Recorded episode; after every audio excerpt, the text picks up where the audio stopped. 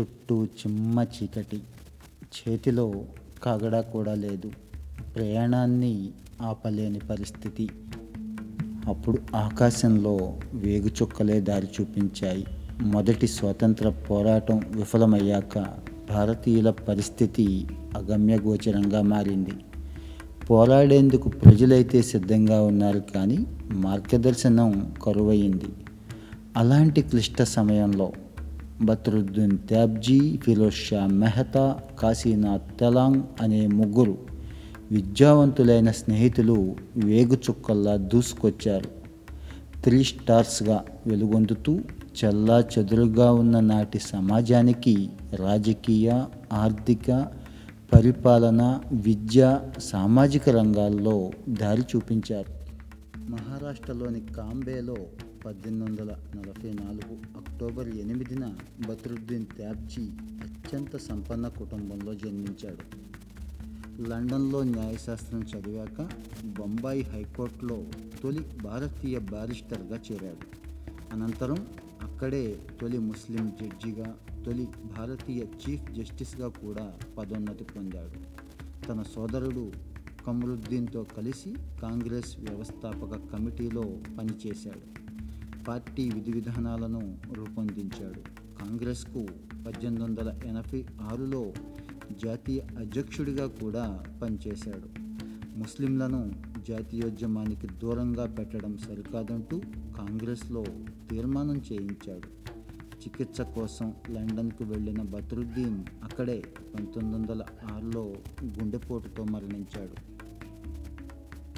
బొంబాయిలో పద్దెనిమిది వందల నలభై ఐదు ఆగస్టు నాలుగున సంపన్న పార్సీ దంపతులకు ఫిరోజ్ షా మెహతా జన్మించాడు. బొంబాయిలోనే పద్దెనిమిది వందల అరవై నాలుగులో ఎంఏ కూడా పాస్ అయ్యాడు లండన్లో న్యాయశాస్త్రం చదివాక పద్దెనిమిది వందల ఎనిమిదిలో భారతదేశానికి తిరిగొచ్చాడు. న్యాయవాదిగా ఆంగ్లేయుల చట్టాలను నిశితంగా పరిశీలించేవాడు. నాటి ఆయుధ ప్రెస్ జంతుబలి చట్టాలను సవాల్ చేసి చాలా మార్పులు చేయించాడు. భారతీయ పిల్లలకు స్థానిక విద్యా విధానమే అవసరమని ఆ దిశగా పనిచేశాడు. ప్రజల్లో స్వతంత్ర కాంక్షను రగిలించేందుకు బొంబాయి క్రానికల్ వార్తాపత్రికను కూడా ప్రారంభించాడు. మన ఆర్థిక వ్యవస్థ మన చేతుల్లోనే ఉండాలి అనే పట్టుదలతో స్టేట్ బ్యాంక్ ఆఫ్ ఇండియాను స్థాపించాడు. కాంగ్రెస్ స్థాపనలో కీలక భూమిక పోషించిన షా పద్దెనిమిది వందల తొంభైలో పార్టీ జాతీయ అధ్యక్షుడిగా కూడా పనిచేశాడు. దేశం కోసం అహర్నిశలు కష్టపడిన ఆయన పంతొమ్మిది వందల పదిహేను నవంబర్ ఐదున కన్నుమూశారు. బొంబాయిలో పద్దెనిమిది వందల యాభై ఆగస్టు ఇరవైన కాశీనాథ్ త్రయంబక్ తెలాంగ్ జన్మించాడు. తల్లిదండ్రులు ఐదేళ్ళ వయసులోనే అతన్ని గురుకులంలో చేర్పించారు. మరో ఐదేళ్ళకు బొంబాయిలోనే ప్రతిష్టాత్మకమైన మౌంట్ స్టోవర్ట్ ఎల్ఫిన్ స్టోన్ పాఠశాలకు మార్చారు. ఏకసంతాగ్రాహి కావడంతో ఉన్నత విద్యను చాలా వేగంగా పూర్తి చేశాడు. ఎంఏ న్యాయశాస్త్రం చదివాక పద్దెనిమిది వందల డెబ్బై రెండులో అంటే తన ఇరవై రెండేళ్ళ వయసులోనే బొంబాయి హైకోర్టులో న్యాయవాదిగా చేరాడు. అసమాన ప్రతిభతో పద్దెనిమిది వందల ఎనభై తొమ్మిదిలో జడ్జిగా పదోన్నతి పొందాడు. అదే సమయంలో సంస్కృతం నుంచి భగవద్గీతను విశాఖ దత్తుని మధురాక్షసాన్ని ఆంగ్లంలోకి అనువదించాడు. మాతృభాష మరాఠీలో కూడా అనేక గ్రంథాలు రాశాడు. మన దేశంలో ఆంగ్ల విద్యను ప్రవేశపెట్టడానికి బ్రిటిష్ ప్రభుత్వం నియమించిన హంటర్ కమిషన్లో సభ్యుడిగా కూడా పనిచేశాడు. విద్య న్యాయశాస్త్రాల్లో చేసిన సేవలకు గుర్తింపుగా బొంబాయి శాసన మండలి సభ్యుడిగా కూడా నియమితులయ్యాడు. కాంగ్రెస్ ఆవిర్భావ సమావేశ ఆతిథ్య కమిటీకి కార్యదర్శిగా కూడా పనిచేశాడు. అమిత ప్రతిభావంతుడైన తెలాంగ్ నలభై మూడేళ్ళ వయసులో పద్దెనిమిది వందల తొంభై మూడులో మరణించాడు.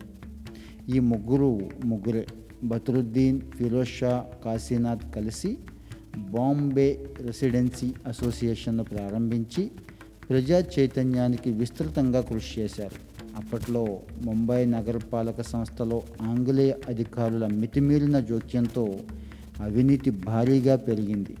కార్పొరేషన్ను ప్రక్షాళన చేయాలంటూ పద్దెనిమిది వందల డెబ్భై ఒకటిలో ఈ త్రీ స్టార్ బృందం ఉద్యమం ప్రారంభించింది. ఈ నేపథ్యంలోనే పద్దెనిమిది డెబ్బై మూడులో తయాబ్జీ కార్పొరేటర్గా కూడా ఎంపికయ్యాడు. ఫిరోజ్ షా బొంబాయి నగర కమిషనర్గా నియమితులై నగర రూపురేఖలను మార్చేశాడు. ఆయన కృషితో బొంబాయి మున్సిపల్ చట్టం రూపొందింది. ఫిరోజ్ షా చేపట్టిన సంస్కరణల ఫలితంగా ఆయనకి బొంబాయి సింహం అనే పేరు స్థిరపడింది. అదే సమయంలో యువతను ప్రభావితం చేయడానికి బొంబాయి విశ్వవిద్యాలయాన్ని వేదికగా చేసుకున్నారు. ఈ క్రమంలో ఫిరోజ్ షా తెలాంగ్ విశ్వవిద్యాలయం వైస్ ఛాన్సలర్లుగా బదరుద్దీన్ విశ్వవిద్యాలయ కమిటీ సభ్యుడిగా నియమితులయ్యారు. ఇదే సమయంలో కాంగ్రెస్ వ్యవస్థాపక సభ్యులుగా క్రియాశీలకంగా వ్యవహరించి స్వాతంత్ర పోరాటంలో కీలక భూమికను పోషించే సంస్థను దేశానికి అందించారు ఈ త్రీ స్టార్స్.